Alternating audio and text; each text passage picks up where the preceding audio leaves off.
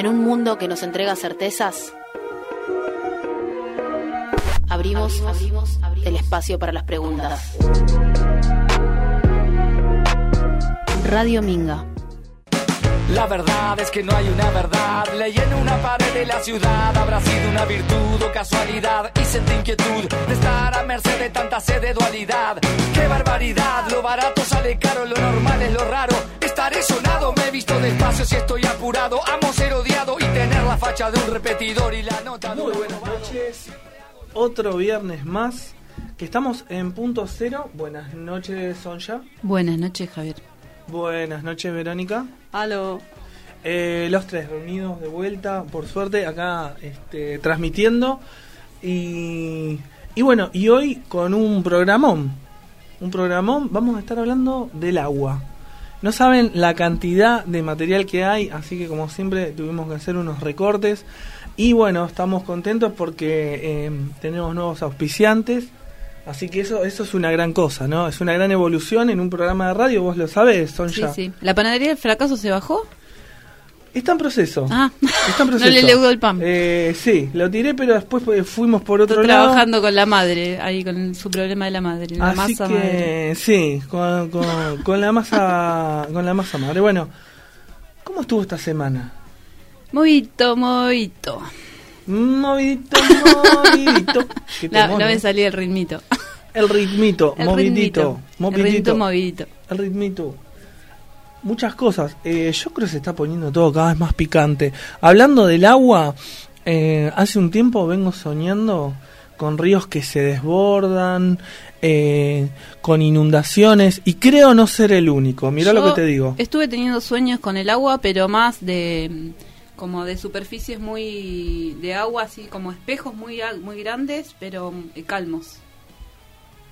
Ajá. Con, ni con olas ni con así como calmos, espejos de agua muy grandes. ¿Buscaste el significado? No. Bueno, ya Ah, lo iremos buscando. Verónica, Nada de agua, más que lo que llovió.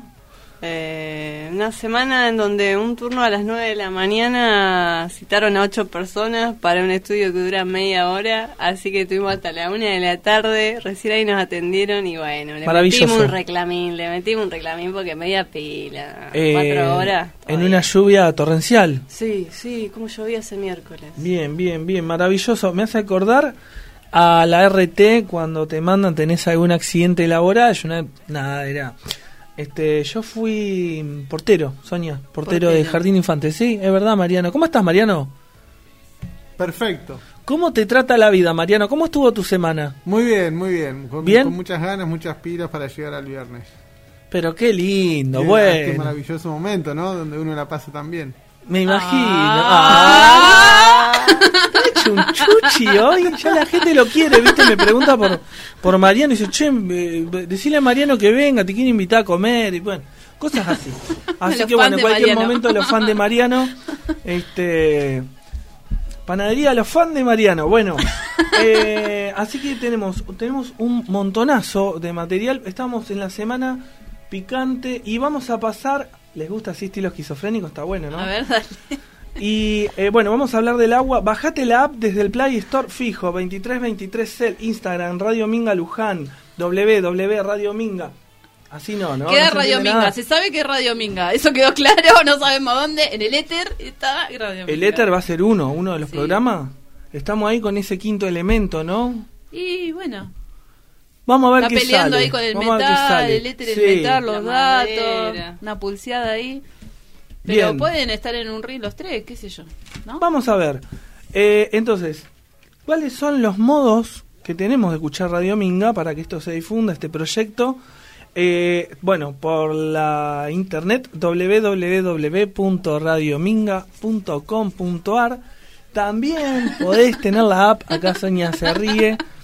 Eh, yo, mm, bueno, en fin. Pasa que Sonia consume alguna sustancia, hay que decirlo. No quiero que tu intimidad Agua, sea... consumo agua. Agua intencionada. Sí, en Eso fin. consumo. Vamos a hablar de eso hoy, ¿no? Obviamente. El fijo 2323 2015 84, el celular 2323 52 24 52 y el Facebook y el Instagram Radio Minga Luján. También tenemos el Instagram de Punto Cero. Punto cero guion bajo Radio Minga. Bien, ¿cómo anda ese Instagram? ¿La gente dice algo? Eh, no, hay... Nada, está todo un muerto. de vez en cuando se suma algún seguidor ahí. La verdad no le estoy poniendo mucha...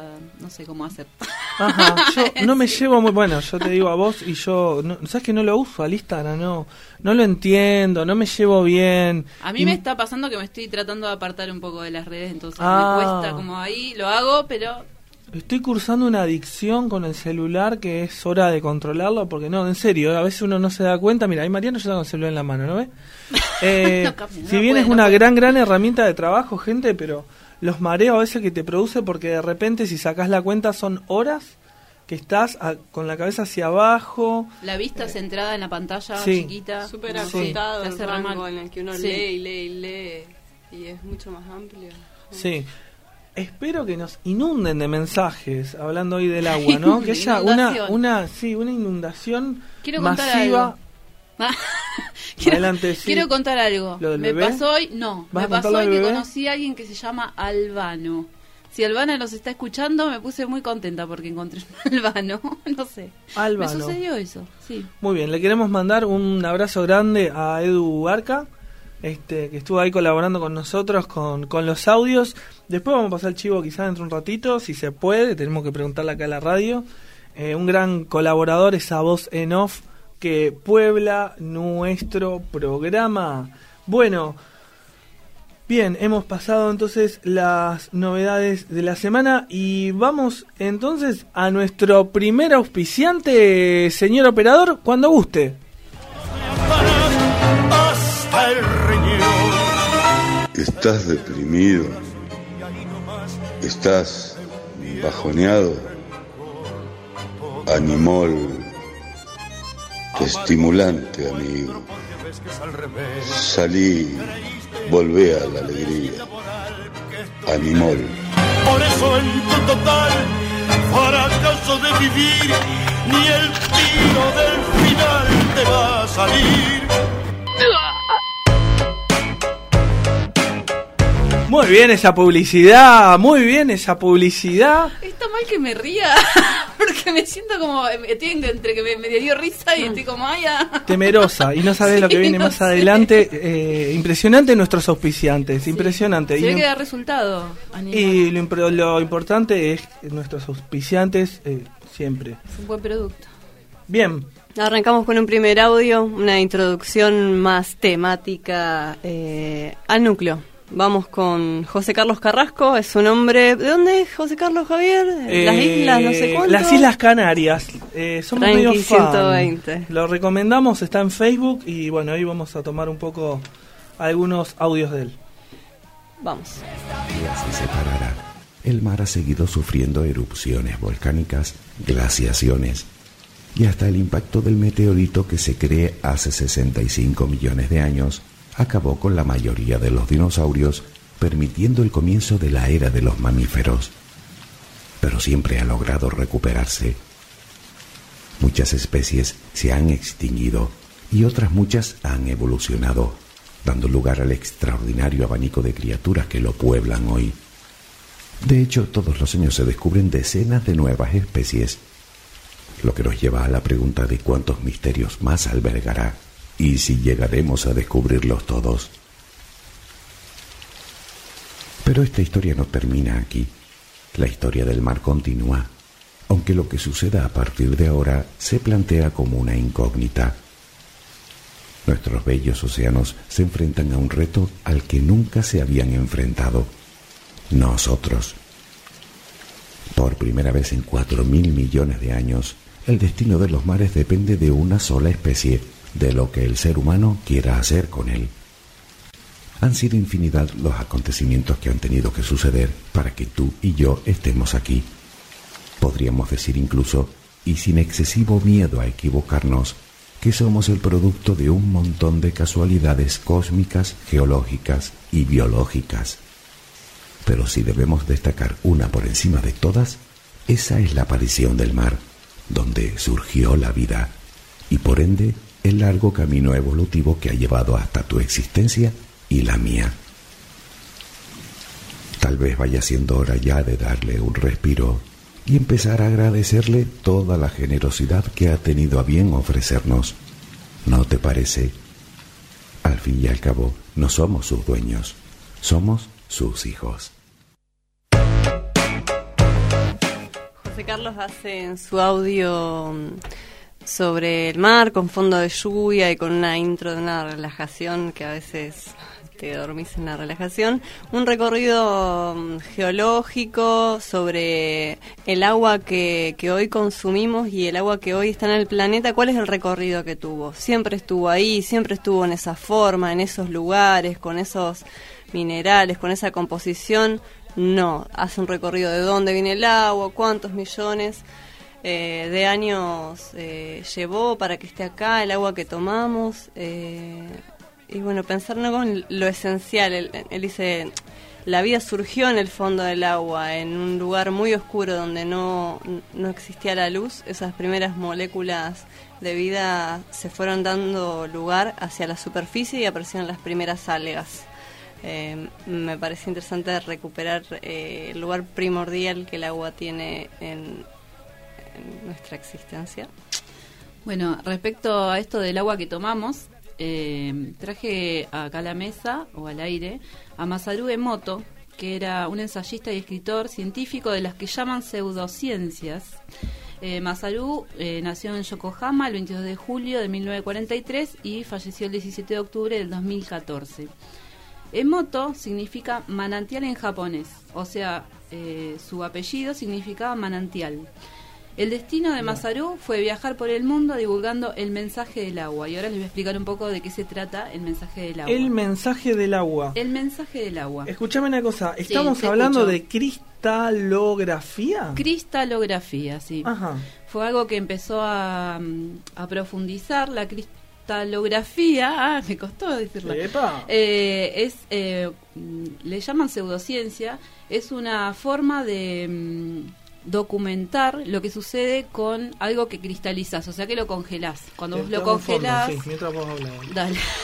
Cuando lo cuando congelás el agua se forma un cristal. Cuando congelás cualquier tipo de Sí. líquido se, tra- se forma un cristal. Bueno, él lo que descubrió mediante sus investigaciones fue que eh, cuando tomaba agua de lugares eh, naturales, como por ejemplo un lago o una cascada natural, eh, esa agua cuando la congelaba a 25 grados bajo cero y la fotografiaba a 5 grados bajo cero. O sea, estaban en un lugar que había 5 grados bajo cero para poder sacar esa fotografía sin que se derrita eh, derrita de todo el, el cristal que se había formado.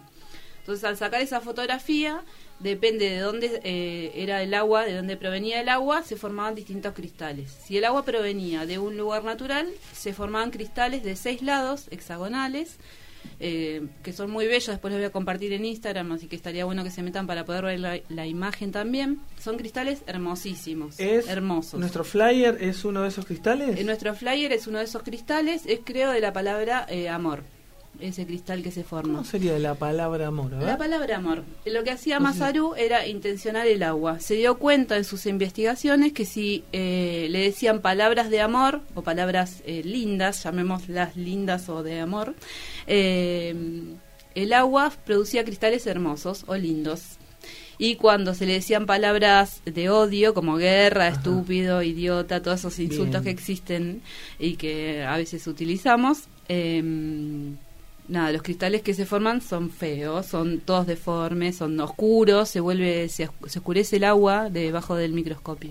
Sonia, te hago una consulta porque Sí. veo que la lección hoy, no sé si no sé si se dan cuenta que vino con la lección. una No, porque cosa- soy fanática de, de, de, de Masaru, me encanta, me encanta lo que hace y es como que lo vengo siguiendo hace un montón y ahora dio lo del agua fue como que lo volví a leer y me volví a reencontrar Bueno, y un amor así re lindo. Vos ponés un frasco con agua, Sí. ¿no? Y lo intencionás. Entonces decís, ay, chanchita, no, eso no.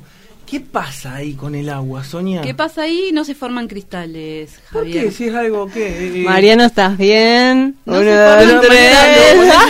Ay, chanchita, dale, ah, te gusta. Le decís así, al frasco de agua. Eh, no sabes, según erotiza, se según No, los ¿por cristales que se formaban de seis lados Sí. son la fuerza vital de la madre tierra. Entonces, la claro, cuando nosotros vi- las, las palabras tienen vibración.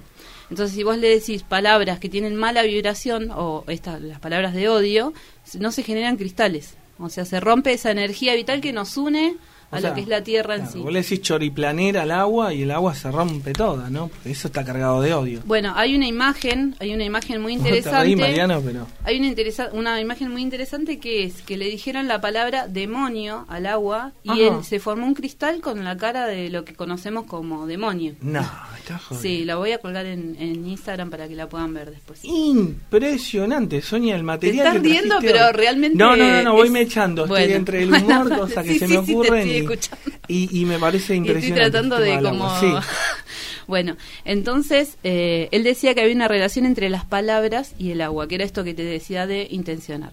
Entonces, eh, él lo que dice, quizás si pensamos que las palabras que usamos cada día son una herramienta para comunicarnos con, lo demás, con los demás solamente, eh, es así, pero también poseen otra función. Las palabras albergan esto, una vibración, un elemento Sí, vibratorio. creo que a esta altura, para muchos No, de en la nosotros al menos, también, como- está claro esto ya. Por eso a veces se habla de tratar de ser lo más impecable posible con las palabras, ¿no? Porque construyen realidades enteras. Esto está claro. sí. Y bueno, esto mismo dice que con- eh, cumplen una función muy importante en lo que es eh, nuestras relaciones sociales y, la- y con la naturaleza, sobre todo. Yo lo ¿no? que vi de lo que vos decís, mundos, no sé si lo vi en mundos internos, mundos externos, es un documental que súper recomiendo, súper recomiendo, pero no me acuerdo si fue ahí o si fue este buen hombre en un documental y en el agua de, de Tokio o de Japón, no sé dónde era, un agua, ¿no? Que ya está toda entubada y etcétera, etcétera, aparecían formas monstruosas o, o formas de monstruos, una cosa increíble y después ponía música clásica, por ejemplo, y los cristales eran de una manera y pones punk y es de otro. Así que ahí sería para que nos peleemos. Ah, est- esto tengo que traerlo, no, no más lo nombro. Eh, una militancia contra los relativistas. No los aguanto más. Lo digo por acá por ¿Qué la radio. ¿Qué sería relativista? Y el relativismo, en este caso, desde el pereirismo, es como... A ver, ¿cómo te puedo explicar? Como el cualquierismo, ¿no? Como, no, sí, puede ser esto, pero Ah. también lo otro. Digo, che, e- este tipo de experiencias sí. estaría mostrando algo del orden de lo absoluto. ¿Sí? En donde en un, en un caso hay una, hay una forma que es del orden de lo divino, que, que, que de hecho, bueno, ya lo veíamos con el sonido, gente, exactamente lo mismo, ¿no? Asume forma de mandala. Y si pones algo ruidoso, eh, de manera objetiva y de lo más pragmático, lo, el cristal que se forma es otro. Justamente esto que decías del, del agua corriente, Masaru usaba en sus primeros experimentos, hasta que se dio cuenta de que había podía usar aguas de otro tipo, agua corriente. Y lo siguen haciendo así. Agua del grifo de la casa, ¿no? De la, de la canilla de la casa. Eh, y justamente él dice que ese tipo de agua, como está tratada con químicos y todo, es un agua maltratada. Porque encima se le cambia el flu, el, el, eh, ¿cómo se dice? ¿El flujo eso? El, El flúor. No, no, no no. No, ¿Sabes la corriente, porque viste que se entuba y uno como que decide para dónde va a ir el agua y en realidad tiene una, un fluir eh, natural. Entonces nosotros hasta modificamos los humanos y no hacerse cargo que todos usamos cañería en nuestra casa y tenemos un tanque y todo eso, con cloro para las bacterias y no sé qué, pero bueno, maltratamos al elemento agua. Sí, yo ahí dis- disiento, o por lo menos haría una salvedad que no, no tengo constatación científica, pero creo que es muy diferente el agua de Luján, por ejemplo, que la de Capital Federal. Sí, totalmente. Yo creo que acá no le echan nada, muy poco. Totalmente. Yo en una época vendía purificadores de agua Ajá, y tenía, sí, eh, sí, mucho tiempo hice eso y tenía unos eh, usuarios, se le llaman, en Morón, que vivían a dos cuadras de la purificadora o de la... eh, la- De la Planta- planta potabilizadora, potabilizadora. esta, potabilizadora. Y el agua que le salía por la canilla, chicos, era orín. Una chica me Ay, había guardado no, una botella, favor, una botella de agua de lo que sacaba de la canilla y era amarillo y era una cosa así, eh, Ay, era no. orín en una bo- en una Claro. botella. Sí o sí tenían que usar o bidones o purificadores de agua en- para consumir. En Buenos Aires la sacan del río de la Plata, el agua, no sé por qué, debe ser por la gran cantidad de agua, será que no se puede hacer una perforación o vaya a saber qué, así que le hacen todo un sí, un proceso. montón de tratamientos. Eh, acá se comunica Albana con nosotros, nos dice Ah. buenas, punto cero, qué alegría escucharlos. Eh, Albana, no sé si escuchaste que Sonia conoció un albano hoy. Así que estamos impactados. Eh, las copas representan el agua, clave del alma y los sentimientos, y mandó una carta del tarot.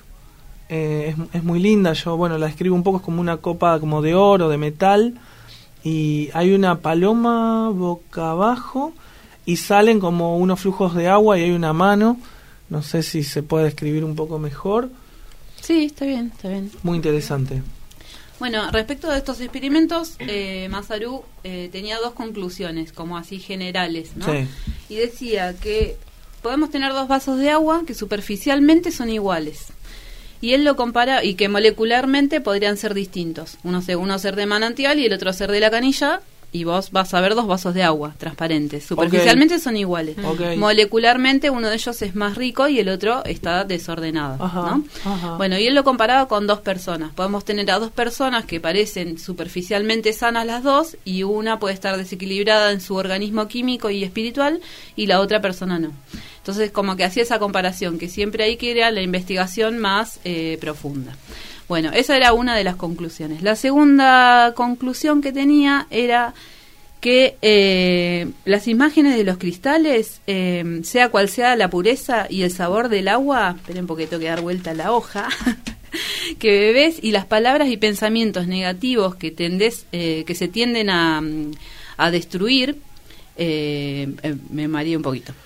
Sí, me Para parece ver, que te hace para, para. un poco de agua, no estarás No, deshidratada. puede Sonia? ser, puede ser. Porque andás, vas y venís para allá, te mudás a cada rato, ¿sabes? Y entonces Ay, no conté cuerpito- eso, que me mudé de vuelta. Ah, qué bien, estas son. O esto, que, que a veces cuando, mm, no sé, eh, salen estas noticias que hay que tomar un montón de agua porque te cambia el cutis, porque, eh, no sé, te hace más bella, porque hay que tomar no sé cuántos litros de agua por el físico.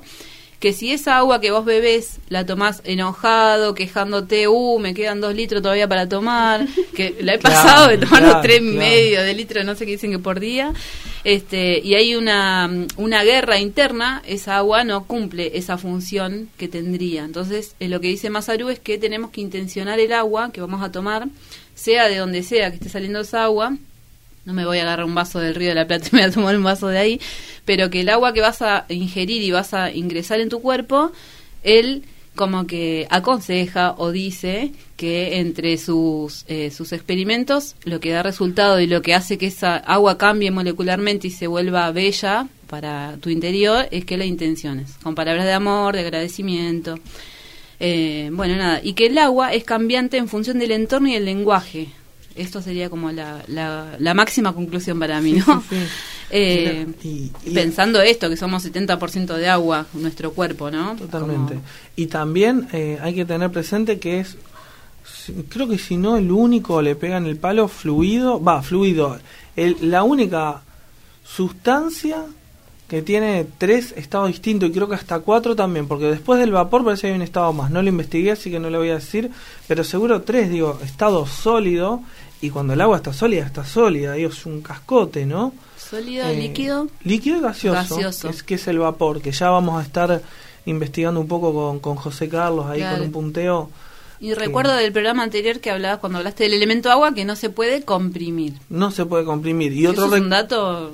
Y otro recuerdo que me venía del, del programa anterior es que el agua claramente es el mejor elemento de los cuatro. eh, no sé si tan así. Claramente. bueno. Yo creo que me quedo con el aire porque si no, no podríamos estar acá respirando este mismo Sí, aire. pero si tenés aire y no tenés agua, amiga, estás está sonada igual. Lo ne- necesitas los cuatro. Eh, sí, sí, Somos sí. los cuatro. Sí. Somos ¿Cómo cuatro. podría vivir sin agua? No podés Sonia, vivir sin agua. Ni ¿Sin aire, agua, ni dice? sin sol. Se Ah, apaga es el verdad, sol. dice- no dice así, mentira. No, pero yo le dice sin aire, pero yo eh, a mi conveniencia, Sonia, lo cambio un poco. Está claro. Escribiste Bueno, un tema que diga así, ¿no? Puede próximamente entonces la nueva cortina no va a ser más de Cuartito de Nos, que le Ah. gusta tanto a Verónica, va a ser eh, alguno de Maná. ¿Qué te parece, Maná? Y si no, bueno, está Mar- Mariano con, Bel- con la Berizo. Hoy tiene la remera de la Se puso la la gorrita de Sí. Averizo. ¿Eso no es de Averizo? Sí, no sabía fuerte. nada. Sí, le gusta. Bueno, cada uno, ¿viste? ¿Qué sé yo? Bueno.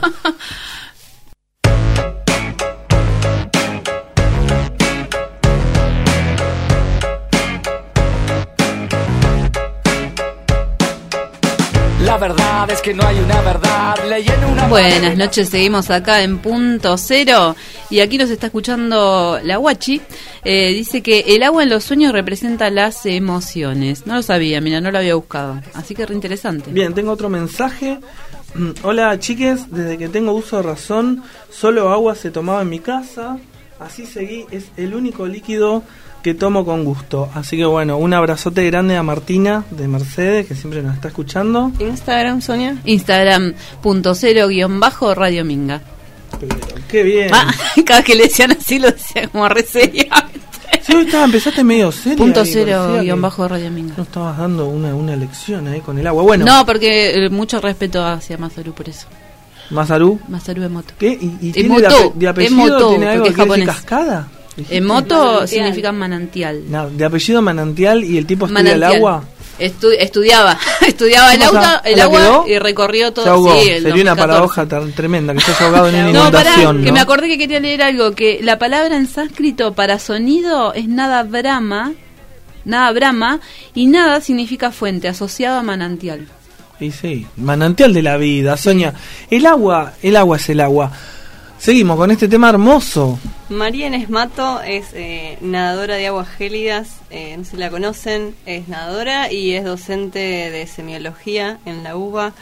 Hay en YouTube a disposición una charla TEDx y un documental que fue realizado por Boyolmi. El documental se llama Huellas en el agua y la acompaña ella en los nados que le dieron los nados con los que fue construyendo un recorrido que la llevó hasta unir el, estrecho de San Marcos que conecta las Islas Malvinas. María Inés Mato, eh, lo que tiene de sorprendente su experiencia, que, que los escuché mencionar bastante esto de lo científico.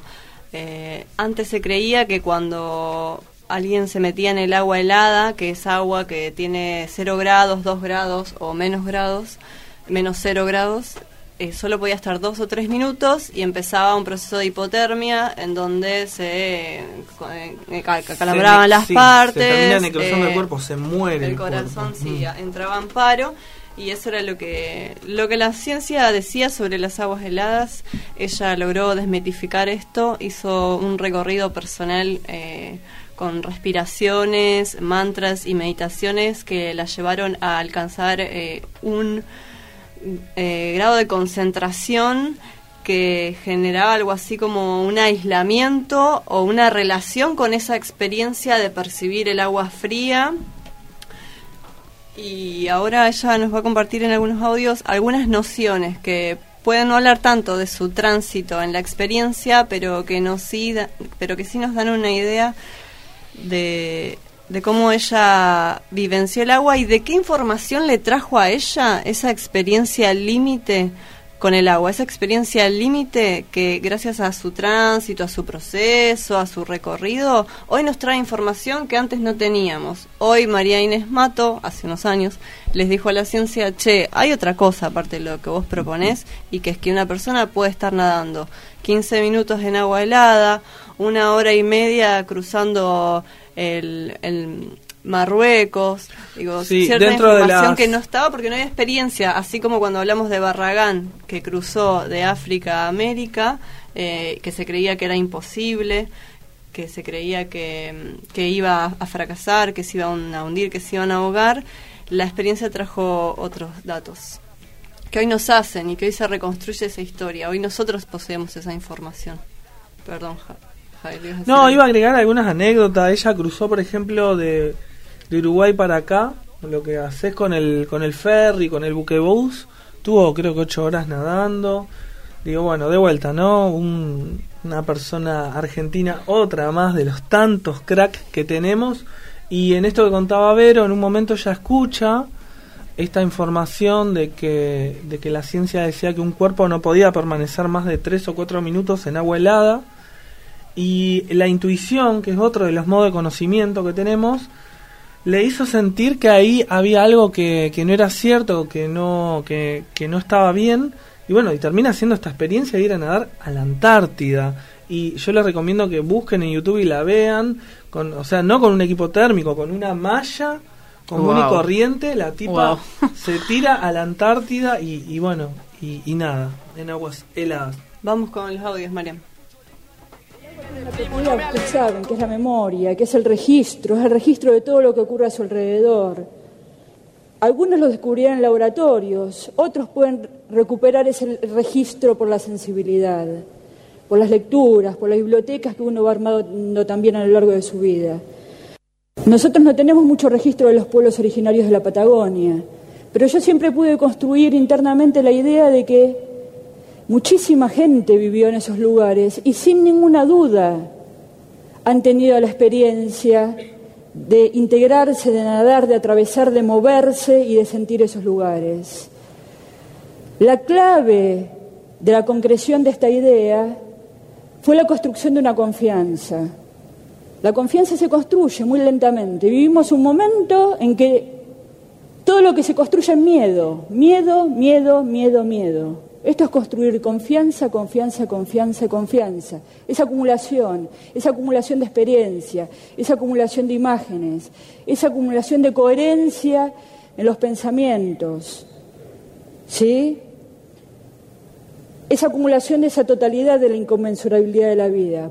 Podríamos decir, se quiere, que en esa acumulación hay algo espiritual. ¿Qué es eso? Lo espiritual es la acumulación de todo. ¿Sí? De todo lo mío y de todo lo de todos. Eh, mi confianza estaba sustentada entonces en la idea de que había una experiencia humana previa a la mía que a mí me facilitaba tirarme en estas aguas. Esa experiencia humana previa estaba de alguna manera registrada en mí porque la experiencia era humana y yo también humana.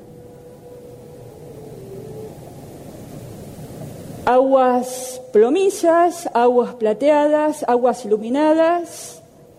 Parece que hay olas, hay olas y estoy yo metida dentro de las olas. Esas son las Malvinas, el agua de las Malvinas. No mar, un mar tornado montaña. Huellas en el agua. Eh, es el documental María Inés Mato. Eh, lo repetimos por si lo quieren buscar, recomiendo charla TEDx y una entrevista en Canal Encuentro que es difícil de encontrar, a veces aparece una re escabulliza. Eh, el agua siempre está diciendo alguna cosa, nos dice María Inés. Estará nuestra inteligencia a poder interpretar esa otra inteligencia y ese mensaje. Y en un momento cuando le preguntan, va a la Antártida a nadar y en la base la presentan a ella, porque en un principio imagínate que le digan, che, va a venir a tirarse una, que es responsabilidad de ellos, eh, pero va a estar todo ok, la mina se viene entrenando, etcétera y le dicen, bueno, eh, vos cómo haces, Eh, tenés control eh, con, con, la mente, ¿Cómo, cómo lo manejás, cómo lo controlás la situación, ¿viste? Querían ellos confianza para también acompañarla en eso, porque si no estaban acompañando una muerte desde esta cientificidad que los acompañaba allá en la base. Y ella dice, vos lo que tenés es la confianza, para que lo que vaya su surgiendo en esa situación lo vayas respondiendo inteligentemente por eh, vos construís eso con lo que te vas a encontrar por mucho tiempo en la medida de lo posible. Y no es que sea control porque no estás controlando nada. Lo único que podés tener es confianza. Pensás que tener las, las riendas de una situación pero no lo tenés. Solo podés tener confianza en tu experiencia. Esto de la experiencia previa esto del agua y de la memoria. Si uno considera eh, si uno considera el agua no como un elemento de estrés, sino como algo natural, es que uno puede transitar ese encuentro con el agua helada, dice ella. Nunca intentar rechazar el frío que uno percibe. Información, información va dando. Dice, hay que trabajar con la percepción. Al trabajar con la percepción transformamos la percepción y nos trabajamos a nosotros mismos. Y ella se pregunta, ¿qué es el frío de esa agua helada? Por ahí ese frío es, es un vacío, porque el frío no existe, solo existe el calor. El dolor del frío se fue transformando con el mismo nado. Pensando. Pensa- perdón, que me, me venía eh, la, la información, que no sé si la dijiste, porque estaba prestando atención, de, mm, de que, ¿cómo es? María Inés, es el nombre. Mato. Mato. Eh, tiene una parte de su cuerpo que, eh, nada, que es fundamental para nadar, ¿no? Como Sí, pantorrilla, de la rodilla para abajo, pantorrilla y pie, no sé si izquierdo Una o de derecho, piernas, derecho claro. eh, que le amputaron a los cuatro años, algo así, y, y de pronto yo decía, bueno, nadará con la prótesis o no, eh, y no, nada, eh, sin la prótesis. Nada, me parecía como algo que se me vino y como que me parecía importante nombrarlo también, porque más allá de esto de la, del- de la, la temperatura que tenía el agua y no un cuerpo que acompaña esa situación en esas condiciones también. Sí, sí, sí, es, es muy es muy interesante lo de esta mujer, ¿eh? la verdad que... Confianza, confianza, confianza. Bueno, tenemos un audio más para ir cerrando con María Inés, eh, vamos con eso. juego para hacer una actividad tan extrema es la vida en su totalidad, pero la vida en su totalidad es pensar a la vida como algo inconmensurable, a la vida de cada uno. Yo empecé la charla diciendo, yo soy esa, y, ahora recuerdo una expresión de los indios antiguos, ¿no? Una expresión sánscrita, tat vam asit, tú eres eso. ¿sí? Lo que ocurre en estas, en estas zonas de frontera, en estas zonas límites, es ese pasaje que uno puede lograr en su propia experiencia, de que uno deja de ser eso, un nadador en, ese escenario, sino que uno se torna eso. ¿Sí? Se torna el agua, se torna la montaña, se torna la región, se torna el país, se torna el proyecto.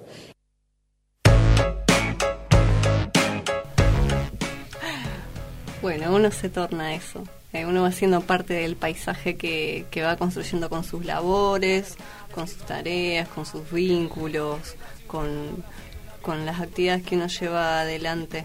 Eh, no necesariamente, ¿no? Uno también puede eh, estar abstraído y estar disociado. La propuesta es abismarse a, hacia ese encuentro con lo que hacemos, en donde nos volvemos aquellos que somos, más allá del qué, el cómo habitamos y cómo nos encontramos en ese en esa travesía, en esa aventura, eh, en esa decisión, en esa votación se me venía, estábamos bajando líneas, se vino un momento, bueno, y en ese proyecto. Eh, fue así espontáneo. No sé si quieren comentar algo más. Mira, yo iría, eh, tenemos un poquito más de, de José Carlos, ¿no? Para seguir con esta temática del agua. Vamos con el audio. Nadie sabe aún cómo se une el hidrógeno y el oxígeno para formar una molécula de agua. Sabemos que todo el hidrógeno proviene del Big Bang, del comienzo mismo del universo, y que el oxígeno es producido por las estrellas. Hemos encontrado grandes cantidades de vapor de agua en enormes nubes de gas y polvo de las que se forman precisamente las estrellas y los planetas. Se cree que es en estas nubes donde se dan las condiciones para que ambos elementos se unan para formar agua. Y si en el fondo de lo que estamos hablando es de entornos estelares, llegamos a la conclusión de que el agua puede ser una de las moléculas más abundantes del cosmos. Y esto nos trae de nuevo a casa. ¿Qué hay del agua que tenemos aquí, en la Tierra? Bueno, no podemos saber exactamente cuándo se formó, pero sí parece obvio que ya existía en la nube que creó el Sol. Veamos, se calcula que nuestro sistema solar tiene unos 4.500 millones de años de edad. Por lo tanto, el agua que te bebiste antes tiene que ser aún más antigua. Pero, ¿cuánto? Algunas investigaciones han revelado que al menos la mitad del agua de la Tierra tiene mil millones de años más que el propio Sol. Deducimos pues que el agua ya se encontraba en el disco protoplanetario que giraba alrededor de nuestra estrella en sus primeros compases de vida. La pregunta que cabe hacerse es ¿cómo llegó hasta la Tierra? Esa es una buena pregunta. En realidad no existe una única teoría que intente explicarlo.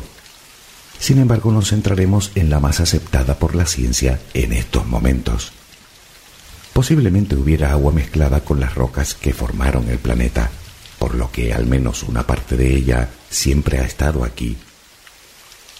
Sin embargo, los investigadores estiman que tal cantidad de agua no pudo proceder solo de esas rocas, por lo que gran parte llegó cuando la Tierra ya se había formado. La pregunta es ¿de dónde? La respuesta más obvia son los cometas que se encuentran en los confines de nuestro sistema solar, en la llamada nube de Oort. Y de hecho, así se creyó durante mucho tiempo. Pero determinadas investigaciones parecen indicar que más que de cometas, podría venir de asteroides procedentes del llamado precisamente cinturón de asteroides entre Marte y Júpiter. Me hace acordar a el barrio de Lesica, entre, entre ¿qué dijo? Marte y Júpiter, viste que todas las, las calles son de constelación y nombre de planeta, Ajá. entre Marte y Júpiter. Tengo un amigo que vive en la calle Marte, justamente, mira. Y les quería contar, justamente este amigo del que voy a contar la experiencia vivía en Lesica, eh, no voy a dar nombres, eh, se hizo una apertura de registros akáshicos, que si quieren investigar está re bueno. Eh, y le pasaron la información de que viene de un planeta donde había mucha agua, por eso se me vino a la memoria y lo quería compartir, un planeta donde había mucha agua y estaba en estado de pleno silencio meditativo, que él proviene de un planeta así. Así que existe un planeta donde hay mucha agua y vivís en, en total estado de silencio. Me Wow. encantaría pasar por ahí, un ratito, Bueno, el unos agua- años. El agua es un poco lo que tiene que ver con la recepción, ¿no? Lo receptivo, la memoria. eh, y bueno, teniendo en cuenta un poco esto que contaba José Carlos, ¿no? El agua es más antigua que el sol, gente. Que el sol. O sea, vos te estás tomando un vaso de agua y te estás tomando agua que viene de los orígenes más profundos de toda esta historia, ¿no? Este, y después, bueno, lo que contabas vos hoy, que en realidad es cada vez más obvio, no sé por qué nos cuesta tanto entenderlo, que si por ejemplo esto, uno anda, inclusive más allá de intencionar, uno mismo se anda aportando con, ideas o, pensamientos que, que, que son disruptivos, que están cargados eh, de negatividad, claro, el 70% de nuestro cuerpo es agua, entonces eh, eso que este hombre ve, esos cristales, bueno, va el, el agua, el, el líquido que tenemos en el cuerpo, la sangre, va a asumir una forma u otra, ¿no? También eh, tendrá que ver a qué nos exponemos, ¿no? Digo, será lo mismo estar en Capital Federal expuesto todo el día en la avenida Rivadavia, en pleno 11, al, al, al sonido de los colectivos y demás, es que estar en el medio del Mm, campo. Sí, sí. Esto de como un orden vibratorio, ¿no? Cierto orden vibratorio se me ocurre. No me gusta mucho la palabra orden. Estaba pensando qué otra palabra utilizar, pero se me viene esa como un orden vibratorio. O un equilibrio. Equilibrio vibratorio. No sé, por ahí. Bien, no me quiero olvidar de contarle a la audiencia que el primero de octubre Emilia Basaldúa va a estar presentando su disco en el teatro, gente. ¡Qué lindo! Este, súper recomendable ir a verla, es un, una artista de primera, están buenísimas sus canciones, hay todo un mensaje en esas canciones, así que bueno, los súper invitamos a que a que vayan a ver a esta gran artista. ¿Cuándo es la fecha? El primero de octubre, Primero las de entradas ya están en venta en el teatro. Este, ¿En qué teatro que- es? Y en el Teatro Trinidad Guevara Ah. de Luján, el único teatro que hay acá. en bueno podría ser en otro lado, no sé. El único, Sonia, el único. Eh, Y el así que 19 bueno. vamos palpitando, también está Emi tocando en Parque de las Heras, vamos a estar con Radio Minga, Radio Abierta, punto cero, un rato. Eh, eso, ya le- la semana que viene se los recordamos, pero ya vamos a estar sobre la fecha. Bueno, entonces, como va a ser un reconto, ir ahí como cerrando el tema del agua, que está espectacular. Entonces, fíjate vos, nosotros, eh, so- nuestro cuerpo es un 70% agua. Bueno, la Tierra, el planeta Tierra, está en un 71% cubierta por agua. Fíjate vos qué Ah, proporción parecido, ¿eh? sí. Sí. Y dice que hay algunos organismos como las medusas que están compuestas en un 99% por agua. Eh, después, bueno, esto que hablábamos, igual que las semillas, ¿no? Bajo la tierra, se cree que los orígenes de la vida fue en lo más profundo del mar, ahí donde todos pensaríamos que, que no hay alguna vida posible con una presión impresionante, con una temperatura de cero grados, con una oscuridad absoluta. Allí se piensa que comenzó la vida y toda nuestra vida comienza en el mar. Toda la vida de todo lo viviente comienza en el mar. Eso es muy interesante también. ¿no? Hoy aprendí que eh, el agua que, que toman los peces por la boca para, para procesar en las braquias y tomar el oxígeno no es que tragan agua y así se oxigenan. Toman el agua por la boca, las braquias tienen un sistema de filtrado en donde pasan las venas, las arterias y las venas y ahí se absorbe el oxígeno y, sale el agua ya habiéndose oxigenado su cuerpo. Bien. Tenemos entonces, bueno, como decía José Carlos, que se ha encontrado que en esas nubes de polvo que después forman las estrellas hay presencia de agua. Dice que es una de las moléculas más abundantes del cosmos. Bueno, esto no existía en la nube que creó el Sol. Yo cada vez que digo eso me es, es increíble. El agua de la Tierra tiene mil millones de años más, mil millones de años más que el propio Sol. No, es impresionante. Eh, y bueno, podríamos decir además que el agua es extraterrestre, porque llegó sobre todo con un bombardeo de meteoritos durante millones de años. Eh, ¿Qué más tenemos por acá? me ocurre- Bueno, eh, Sí. me viene a la memoria el carnaval y las bombitas de agua. Como que nos bombardearon con bombitas de agua, ¿viste? Como unos asteroides llenos de agua. Y, Ajá. ¿No? O Bien. meteoritos serían. te cuatro. tiraba, te dan, te dan- Con agua, ¿les medio pesadita. ustedes mucho así de ¿Cómo? tirarle? Puf, yo, sí, no, no había excusa. Pasaba cuando- y te tiraban, ya te, te mojaban. Yo era uno de ellos, yo era, yo estaba del otro, la vereda del otro lado. Ay, yo les tiraba horrible. bombitas Vos salías todo cambiado a estudiar. ¿se armaba, ¿se armaba en el barrio o no? ¿Vos tirabas bombita también? ¿Sabes que una vez, este, bueno, se armó una guerra ahí con, con éramos chicos, no sé, 8, Algunos le 10 ponían años, sal. y entonces, este, ha- había, un- estábamos Sí. frente a, a un garage, Sí. y entonces yo tenía mi, mi, mi bombucha en la mano, y la chica dijo, no, acá no tienen, y bueno, fue automático, la mano se movió sola, la bombita voló por el aire, mojó todo, y la chica me corrió con un secador de piso y me lo dio por la espalda. Ah, y un aplauso para esa chica. Muy Fue- bien. fue la vengadora de todas las que nos mojaron con bombitas. Fue durísimo, fue durísimo. Bueno, tenemos Sí. que en el mar están presentes todos los elementos de la tabla periódica. Así, ahí está todo. Amiga, ¿viste la tabla periódica? Que dice taca, taca, Nunca me la oro, aprendí. Un. Vos que venís con el del metal, bueno, andate aprendiendo la tabla, ¿eh? este, Claro, bueno, verdad, dijimos verdad. lo de los tres estados. Así que, mm, bien. Bueno, ¿qué tal, eh? Y después, bueno, lo otro es que el agua en el universo abunda, pero ¿qué pasa? Como no hay gravedad y por las condiciones está en estado de vapor. Este, pero parece que hay billones y billones y billones. El agua abunda en el universo, así que para no es para nada raro que el 70% de nuestro cuerpo sea agua, que la Tierra sea tan parecida a una célula. Este, parecería todo encajar en que esto es un gran milagro y que tenemos que cuidarlo y darnos cuenta a tiempo, estamos destruyendo el planeta. ¿Cómo era que decía que Pero de- para depende eso- de nosotros? ¿Puedo, puedo poner? Eh, Ah. tiramos la publicidad antes que nos vayamos, después nos despedimos. Por favor.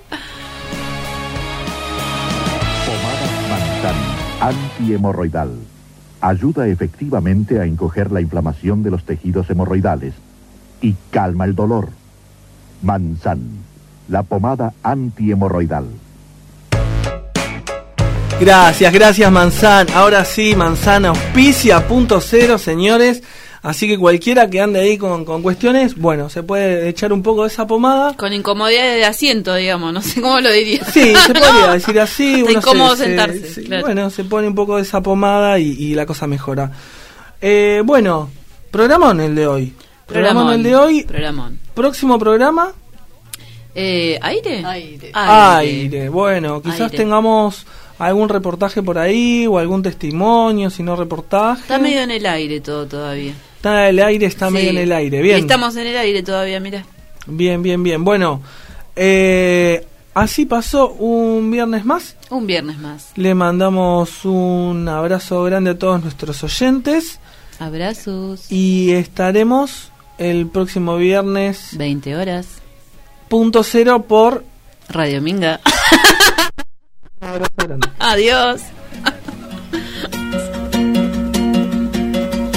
Quisiera agradecer cantando y cantaría, jugando con la palabra y la poesía, para que lo invisible en la fe hoy se manifieste con la fuerza que se ve. ¿Es acaso el principio y el fin? La voz oculta que proyecta lo afín. Exhalar lo que se nos da es agradecer la fuente de la cual se bebe.